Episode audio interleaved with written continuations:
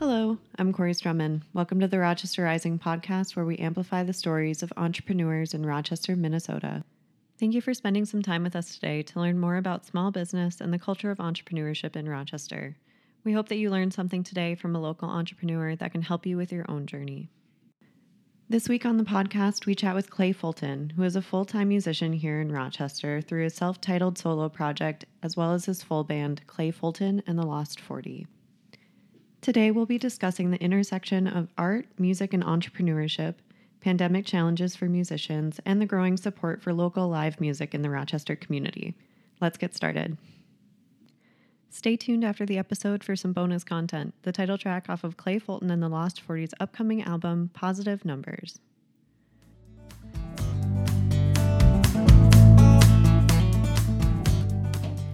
Well, thank you for being here today. Yeah, thank you for having me. Absolutely. Well, to get started, tell me about you. What are some of your hobbies, interests, and pastimes outside of playing music? So, outside of music, I'm kind of a outside guy, I guess you'd say. Uh, I just got back from my cabin up north. I do a lot of that kind of hiking on the water, kayaking kind of stuff uh, when I have time. Uh, I'm also a fan of like old school retro video games and arcades, that kind Nice. of stuff. Um, but when it boils down to it, I'm definitely like a family and friends kind of person. Spend a lot of time with my girlfriend. i my family lives all around the country, so we always kind of prioritize getting together and that kind of thing. Um, and then I guess I also say just like supporting local live music and like local businesses. I like I, I enjoy doing that. Restaurants, whatever it might be, shops. Amazing. Yeah. Well, tell me about what got you into playing music when you first started. So that goes back to I'm 34 now. When I was five, um, so for the listeners, I have a prosthetic leg, and when I was young, um, doctors weren't really sure if my level of like physical activity and stuff like that. So my mom and dad just thought like I seemed interested in music, so it could be a good thing to get going on. And Sure. it turned out that I did both and played some sports, but as a result, I started taking classical guitar lessons when I was five years old, and I never stopped taking lessons until I was like 19 or 20. Cool. Yeah, That's so kind of that was how it started out. Yeah, cool. Well, what's kind of your background then in work, education, leading up to this point? Well, education, I'm a local boy here in Rochester. So I went to like a local grade school, St. Francis, and I went to Leward High School. Um, and then in 2006, I went to McNally Smith College of Music in St. Paul. Okay. Um, didn't finish with a degree. I was there for a couple years because you could go full time in the summer. So I was there from like 2006 to 2008, roughly Okay, sure. um, and worked on a couple degrees. But like I said, I ended up leaving before I finished those. sure, Yeah. sure. And then work wise, what did you do leading up to now? I was the co owner and operator of Brothers Barn Grill. Um, my family started that back in 91, but for the last 12 years um, that we had it, I was a partner. And my specific role was more of the, uh, I was more the bar guy and, Yeah. and ran the night show. So, Yeah, totally. yeah. So, how did you go about making the transition from kind of running Brothers to playing music full time? Yeah, so I had a lot of time to think about that one. Um, we knew about two years before we sold the business that we were going to be doing that. So it gave me a lot of time to stew on music. Sure. made it difficult too. It was a long wait. But um, locally, I made so many great connections with other business owners, people in the music scene. So like when I was kind of gearing up for that, like it definitely gave me an advantage because people like knew me personally, and even though I didn't have anything recorded or like you know normally when you hit up a venue they want to hear your stuff and see a press kit or whatever, Sure. And that kind of helped me bypass that a little bit and Yeah. like get me started, which was great because the local support around here was it was awesome and um, yeah, so that that definitely gave me an advantage, but it helped make that transition a lot easier. So, uh, while owning and working at Brothers, were you gigging locally then too, just not full time? It was hard, um, you know. In the restaurant business, you're always stuck working weekends. Yep, nights and know. weekends all the time. So it was rare. Um, my buddy Chris Pickett, who used to do the booking for Forager once upon a time, um, he was the first one to like be like, you know, you should go out and play a gig once in a while. And it, it would be that. It would be once or twice a year. And sometimes I would just gig at Brothers Sure. Yeah. because it was easier to staff it that way. But fo- uh, Forager, I guess, would be like my first spot I played out at, and consistently have always played there since, at least yearly, and now it's monthly. yeah. Yes. But, but yeah, but love the Forager fam. They you know they support local music so hard there. Yeah, absolutely. Well, how have you seen the Rochester community change positively in its support of local music? I would say the biggest change I've noticed, especially just these last couple years, um, you know, Rochester was pretty contained to the like bar band scene, I would say, and or like you know your solo performer acoustic stuff, which lucky for me fit my bill well, but it didn't always include a lot of other genres of music Sure. or like places for other people to perform other genres of music. And I think that definitely has made some strides, uh, specifically with places like Hidden World Vinyl and Thesis Beer Project. I think they're really taking notice of like what local people are really wanting to listen to. Yeah. And not there's anything wrong with being in fun rock and roll bands that play in bars, but there is more to music than that. And it's cool to see other people come out and support music. Yeah, they absolutely. normally wouldn't get a chance to listen to. Totally. there is Yeah. something for everyone Yeah. these days, which maybe wasn't always the case. I yeah, I mean like I would say 10 years ago like you never would have got a decent hip hop show in Rochester Yeah. or something like that. And Totally. and now like you they do those and they're full houses and that's really cool to see. yeah, absolutely. How do you think that it can do better? Well, I think Rochester's been pretty spoiled in that most of our entertainment, other than like big shows at the Civic Center when they do come around, are always free. Yeah. Um, and I think you go to college towns and you see other, even smaller towns have bigger music scenes than us, but people are willing to go pay the small Eventbrite ticket prices or a $5 cover charge. But those things really sustain venues yeah. and not everyone's fortunate to make enough product on food and beverage at every show to keep paying musicians to come back on a weekly basis. So I think Rochester residents could, you know, it could pony up a little bit, maybe. Yeah. You know, I guess I would say. Yes, And like yeah. maybe they would see more as a result of that. But it's a risk Right. for someone to open a venue like that here still, yeah. where you're only ticketed and it always costs to get inside. Truly. So, Yeah. but I think that's something we could we could work on, and I think you do see more small events have tickets on them, but you know, it's hasn't been like it's not often. Right. Yeah. Yeah. I feel like so many of us will kind of like huff and moan about paying five dollars to go to a Rochester show, but we'll pay twenty five dollars and drive to the cities It's so true. to do something like that. When Yeah, or we'll we'll go play a show in Winona, and people will pay a five dollar cover, and it's you know it's just a normal weekend show. so, as a musician, how do you go about marketing yourself and your music? So that's uh, it's been a process. I admittedly didn't know anything about it other than you know like advertising my own brick and mortar business before, but I found it's very different than like putting a burger special out in a in a newspaper. Yeah, hundred percent. Um, and just like that though, there's there's no like one single effective way, but you know, um, I'm sure like most people know, I learned very fast that just having like a decent website and and taking advantage of things like Facebook and Instagram are like the mm-hmm. must dos. Yeah. And that was kind of what I focused on the first record. Now it's changed. We're using things like YouTube more. We have so much more content as Right. we've been a group now for a year and change. So we'll use things like our music videos to make ads. We're working with a promotions company out of Minneapolis called Tinderbox Music. Um, and that's just kind of getting us into some different platforms. But it's just like anything else, everything costs money. And Yeah. it's you know, it's it takes a plan. Um, and I have a business manager named Bill Neitz who's been very uh, integral in that part of putting dollars and cents together and what makes sense to spend your money on. Right. But it's tough for sure. Yeah. Absolutely. What would you say were some of the greatest challenges you faced kind of while becoming a full time musician? Well, again, like my timing was, you know, uh, crazy with how COVID hit. I sold my business in February of 2020. Talk about timing. It was, and then less than a month later, the shutdown happened. That's so. insane. I mean, obviously, I wasn't out gigging anytime soon after that. So COVID was definitely a roadblock, but I wasn't the only person that faced that roadblock. Um, but once that kind of loosened its grip a little bit, you know, some gigs were coming through, but I would say the biggest has been the you know just lack of venues and opportunities to take advantage of. But I think that's all all because of COVID. right. Um, also, the other biggest challenge of being a performer is money. I mean, it's you don't get rich doing it right away, Right. So you really, you know, you got to grind it out if you're going to really try to do it full time and like pay all your bills just performing. right. So Yeah. that's been a challenge. Totally. To give listeners an idea, how many times a week would you say that you gig kind of to make it happen for yourself?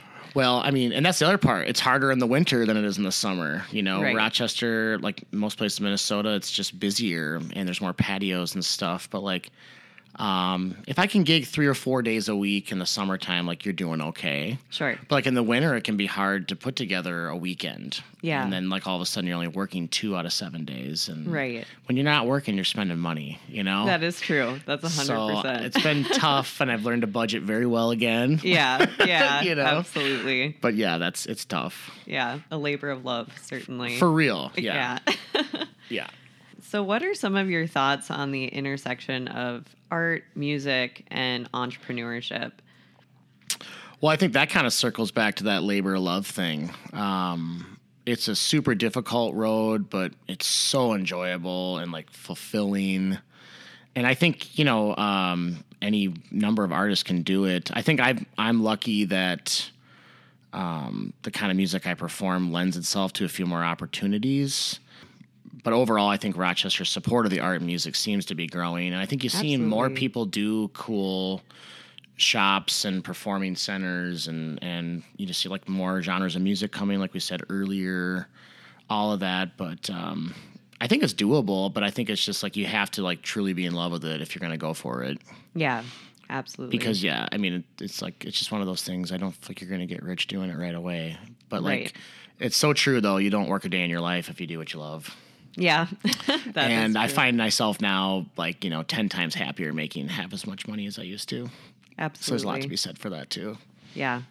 Well, I hear that there is a new album on the way very soon. Yeah. Would you like to share anything about it, inspiration Sure. for it, where people can find it? Well, yeah. So maybe just like the the info. Um, the record drops a week from today, which would be August twelfth. We'll do a release show at Thesis Beer Project that night with some other wonderful performers. Music starting at seven uh, with Jerica Miguel from Eau Claire. And we're going to close the night out with the Immaculate Beans. So Heck yeah. We're really excited. It's going to be a super fun time. We're going to play right in the middle. Uh, we recorded this record at Carpet Boost Studios with Zach Zern. Sweet. Um, I would say for those of you who've heard any of our prior music, it's a bit of a change from the first record. Um, I would say we kind of have our identity as a band now. Yeah. yeah. Um, and this is kind of what our sound is, which I'm super stoked. But I think it's a record that kind of signifies new beginnings. A lot of these things we've just hit on. Um, my life changed a lot in the last two years. This record Yeah. really reflects that growth, all that kind of stuff. Um, but yeah, I'm really, really excited and feel super blessed to work with so many talented musicians in the Lost 40. Absolutely. Yeah. Well, amazing. Well, thanks so much for sharing your thoughts and for being here Yeah, today. thanks for having me. I appreciate it. I got my mojo working back on my routine.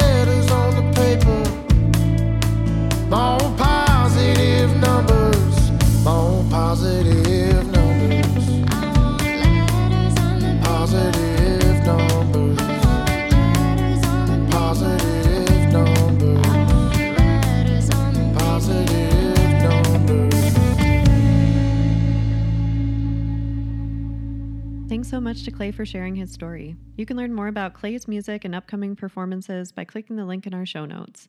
And thank you for tuning into the podcast today. We are so appreciative of your time spent listening and of your support of our work here at Collider. If you know an entrepreneur who would benefit from the conversation today, please share this podcast with them so that they can benefit from the experience of other business owners in the community. Rochester Rising is a part of Collider, a Rochester based nonprofit that activates, connects, and empowers early stage entrepreneurs in our community. You can learn more about Collider and how our organization can help accelerate and assist your journey at collider.mn. We launched Rochester Rising in 2016 to tell stories of entrepreneurship taking place within the city of Rochester, especially stories that otherwise would not have been told, and to take the time to understand each entrepreneur and what their experience has been like in this community. If you find value in this podcast, please consider donating and lending support to Collider's efforts to share the stories of Rochester entrepreneurs and inspire others on their journey. We use the local business For Giving for our fundraising. You can find more information about our tip jar and how to donate through For Giving in our show notes. We release a podcast episode the second Wednesday of each month here at Rochester Rising, which you can find on the Collider website or wherever you best like to listen to your podcasts, including on YouTube. We also have many articles and videos that we have created over the years telling the stories of both new and very experienced business owners. You can find all of that content on our website. Thanks again for tuning into Rochester Rising.